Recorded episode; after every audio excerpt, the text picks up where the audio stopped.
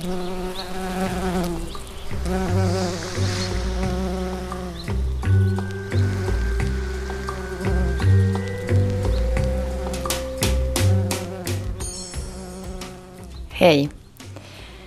Jag är skådespelare och feminist. Jag har varit med om att starta två frigrupper, Subfrau och Blaue Frau. Jag har skrivit en del. Jag har jobbat på institutionsteatrar. Jag har turnerat runt om i Sverige och Finland och Norden. Jag har spelat en massa olika roller i lyckade och mindre lyckade uppsättningar. Mitt förhållande till teatern är ambivalent. Å ena sidan älskar jag teatern men det finns också mycket som känns svårt. Roller. Att spela roller, att, att låta sig bli sedd. Vem ser och på vad? Det där om att vara bra eller dålig i någons ögon. Och så vidare. Men idag ska jag inte prata om mitt, om man kan kalla det så, konstnärskap. Dels eftersom jag tycker att det är ganska svårformulerat. Och dels eftersom jag själv sällan orkar lyssna på hur andra berättar om teatern ja, med undantag för roliga anekdoter om hur det var förr på teatrarna. Sånt älskar jag och det kan jag lyssna på hur länge som helst. Idag kommer jag att berätta för er om en människa som är jätte, jätteviktig för mig. Men innan jag gör det så ska jag säga åt er att jag heter Sonja Alfors och jag är er sommarpratare idag.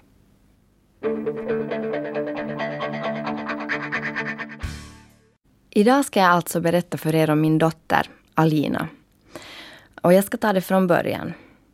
När jag blev gravid fick jag en stor cysta i äggstocken som måste opereras när fostret var bara fyra veckor gammalt i magen. Då sa läkarna på sjukhuset till mig att jag ska förvänta mig att det kommer att bli ett missfall. Några veckor senare dog min pappa, helt oväntat och väldigt dramatiskt. Då tänkte jag att, att det här barnet i min mage kommer inte att kunna födas. Hur kan någon växa i mig när allting omkring mig och i mig är så söndrigt, tänkte jag. Graviditeten fortsatte ändå. Och under hösten blev min bästa vän som varit sjuk i flera år terminalt sjuk och hennes sista tid i livet var väldigt svår för henne. Hon dog vid 29 års ålder när Alina var två månader gammal. Både min pappa och min bästa vän skulle förtjäna helt egna program. Så därför kommer jag inte att prata om dem här nu. Men jag skickar ändå en hälsning till båda genom musiken. Eftersom den musik jag spelar idag är starkt kopplad till de båda. Alina föddes 2008. Hon kom en slaskig söndag i februari och jag var så förvånad över att hon hade klarat sig i min mage genom allt som skett runt omkring henne. När hon föddes så skrek hon inte och det första jag frågade barnmorskan var onko se ihan normaalin näköinen? Elääkö se ihan varmasti? Barnmorskorna försäkrade mig om att babyn levde och såg normal ut. Jag minns bara väldigt konstiga saker från sjukhuset. Jag minns att en av barnmorskorna klämde på min mage och sa att hon var förvånad över att jag var så smal. Hon hade tyckt att jag såg så tjock ut. En annan sak jag minns är att barnmorskan visade på det vita och kladdiga som fanns på den lilla babyn och sa att det här borde man använda som antirynkkräm eftersom det bara är helt nya celler. Jag minns att jag då tänkte på att utseende verkar spela en väldigt stor roll, också just efter att man fött ett barn. Redan på BB visste jag att Alina inte var ett så kallat vanligt barn. Alina skrek aldrig, inte ens när det togs blodprov av henne. Hon skrek inte av hunger, inte av trötthet. Hon sov bara jättelite. Ofta när jag slumrade till vaknade jag av att hon låg i sin korg med ögonen helt öppna. Jag tänkte att hon kanske var döv. Att hon inte hade velat höra allt hemskt som skett runt henne. Men på BB försäkrade man mig om att hon hörde. Det togs många prover med olika maskiner i hennes öron. Även ammande var svårt för oss, men till slut fick vi det att fungera. Men Alina var så liten och hon skulle ammas varannan timme.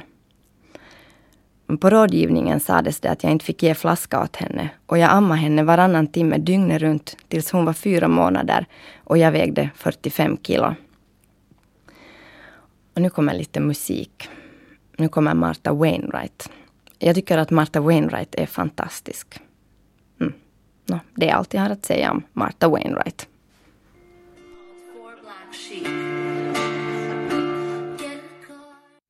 Jag heter Sonja Alfors och det är jag som är sommarpratare idag. Och jag berättar om min dotter som heter Alina. På rådgivningen berättade jag om att jag var orolig för Alina eftersom hon inte uttryckte några behov och eftersom hon aldrig ville äta. Jag måste alltid tvinga henne att äta. Rådgivningspersonalen förklarade för mig att jag var deprimerad och jag fick fylla i blanketter där jag kunde kryssa i hur många gånger per dag jag tänkte på självmord. Det konstaterades att jag var en poäng under att vara deprimerad. Och sen var saken ur världen för deras del. När vi sen skulle börja ge fast mat åt Alina slutade hon äta totalt. Jag fick absolut ingenting i henne. Och jag ringde rådgivningen och frågade vad jag skulle göra. Mm, där sa de att barnet äter nog vad det behöver och att ett barn i Alinas ålder dricker minst 6 deciliter mjölk per dygn.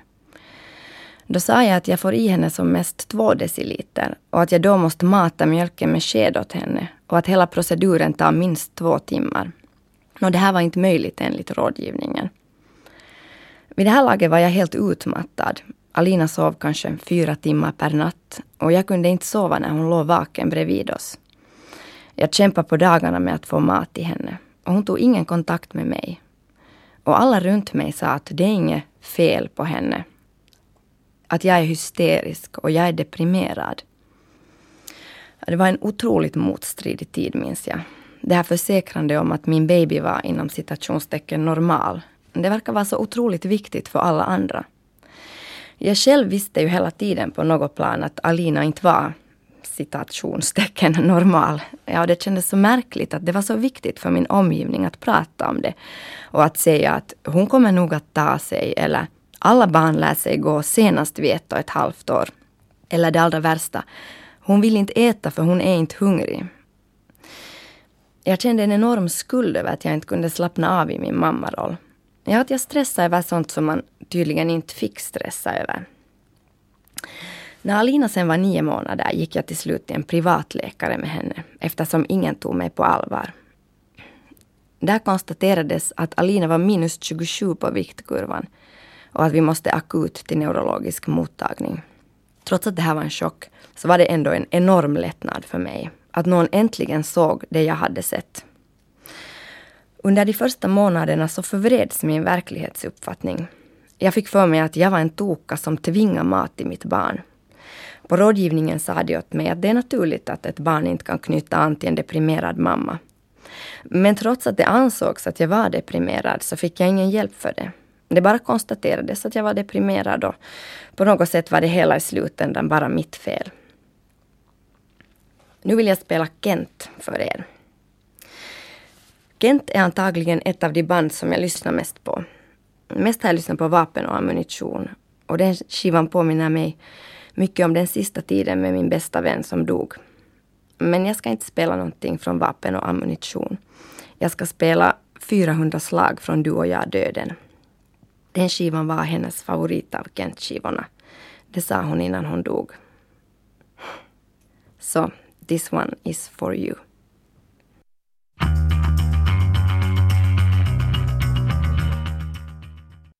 När vi sen kom till sjukhuset med Alina, till barnklinikens neurologiska konsultationsenhet, så började en helt annan tid, känns det som.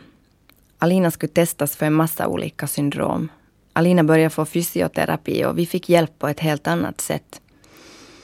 Min upplevelse av personalen på barnklinikens neurologiska konsultationsenhet har varit förhållandevis positiv. Mest eftersom vi fick en neurolog som jag kände förtroende för och som också tog mina behov på allvar. En av de första sakerna neurologen frågade mig var Mitä te pelkäätte eniten? Vad är ni mest rädda för? Och jag svarade Mä pelkään, että se kuolee, kun se ei syö. Då svarade neurologen, ei se kuole. Me ollaan nähty paljon pahempia tapauksia. Och på något sätt så var det där allt jag behövde för att kunna fortsätta fungera. Alinas pappa sa att han var rädd för att hon aldrig skulle skratta. Och då sa neurologen att vi skulle kittla Alina, vilket vi började göra. Och efter något år så kom det första kittelskrattet i badet. Jag minns att vi skrattade hela familjen så att tårarna rann. Det jag har märkt i alla svängar, är att det faktiskt är bara människor som jobbar på de här platserna, sjukhusen och avdelningarna vi måste besöka. De är människor bakom sina utbildningar och specialområden.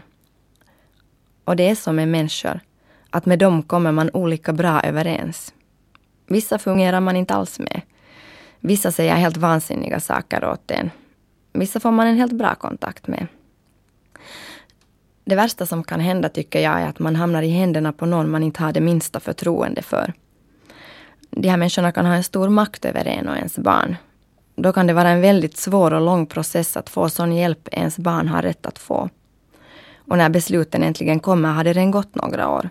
Tid som på ett sätt gått till spillo. Till exempel tid utan talterapi, utan hjälp och stöd. De här människorna som jobbar på enheterna har dessutom hundra andra saker att göra och nästan ingenting går automatiskt. För mig har det varit självklart att då någon person inte fungerar för vår familj så har jag genast krävt att få byta. Det har inte alltid varit lätt och ibland har det varit omöjligt. Men ofta har saker löst sig. Min andra stora insikt är att det finns en hel del hjälp att få. Men man måste bara orka kräva den man måste framförallt veta vad man har rätt att kräva. Och man måste orka fylla i tusentals blanketter och man måste diagnostisera sig själv för att få hjälp. Och man måste ibland berätta för olika instanser att det är faktiskt på deras ansvar att fixa de här sakerna. Och man måste ta reda på och ibland måste man skälla ut människor för att det ska börja röra på sig.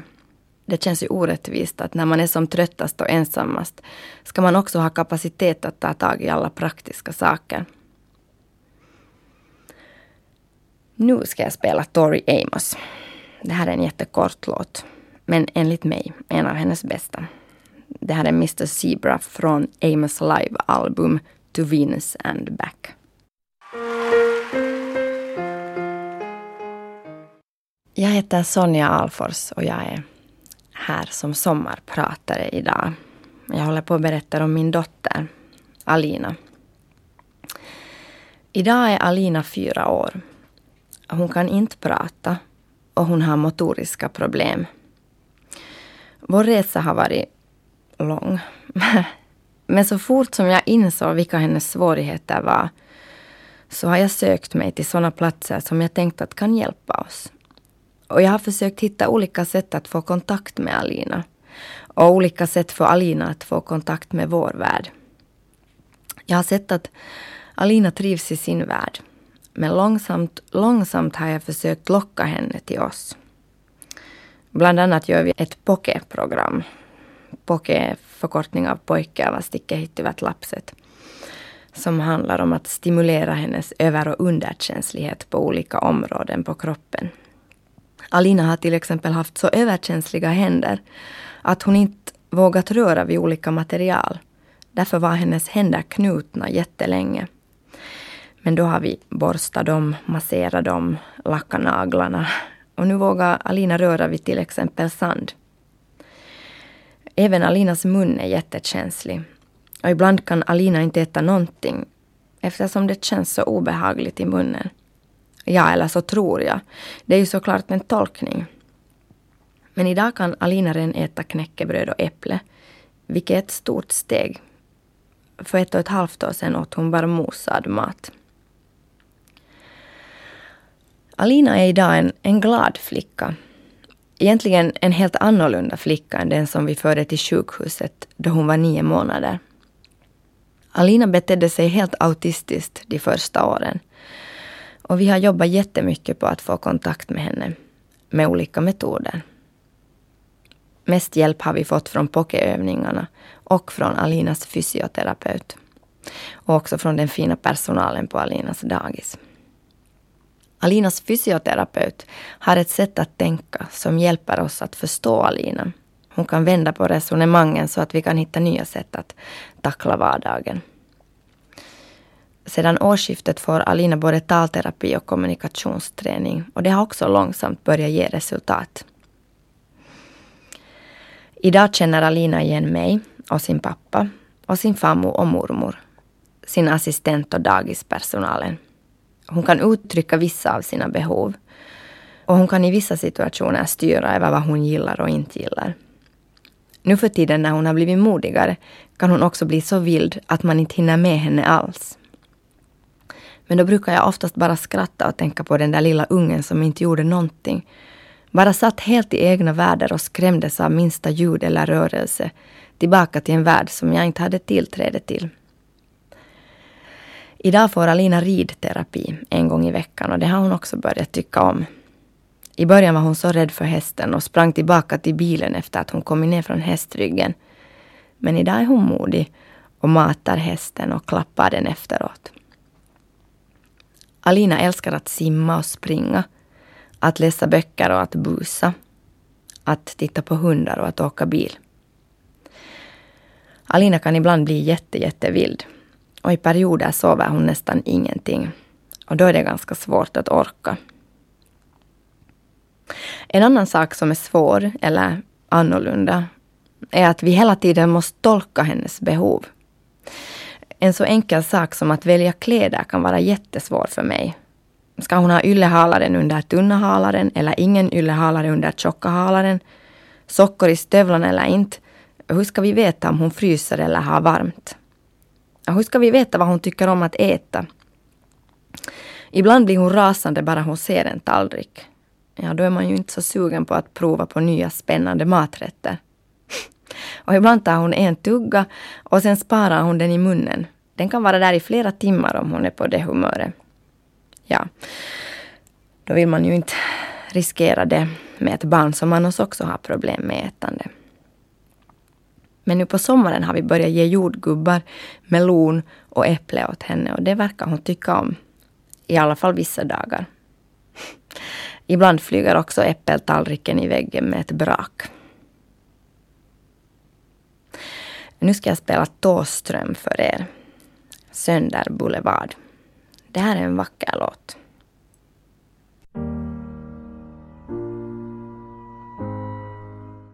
Man kan inte välja sina barn. Men jag tror att Alina har valt oss som föräldrar. För mig är Alina det viktigaste som finns. Och trots att jag ibland har tänkt att jag inte orkar ta ett andetag till så har hon ändå gett mig mer än någonting annat i livet. Men det vill jag inte säga att det inte är tungt.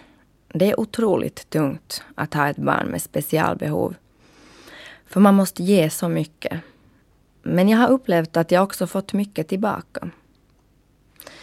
Att få Alina har öppnat en värld som är helt ny för mig. Helt annan. Och väldigt vacker och annorlunda. Om man bara vågar titta in i den. Jag vet inte hur Alinas och vår framtid kommer att se ut. Alina har inget syndrom som man känner till.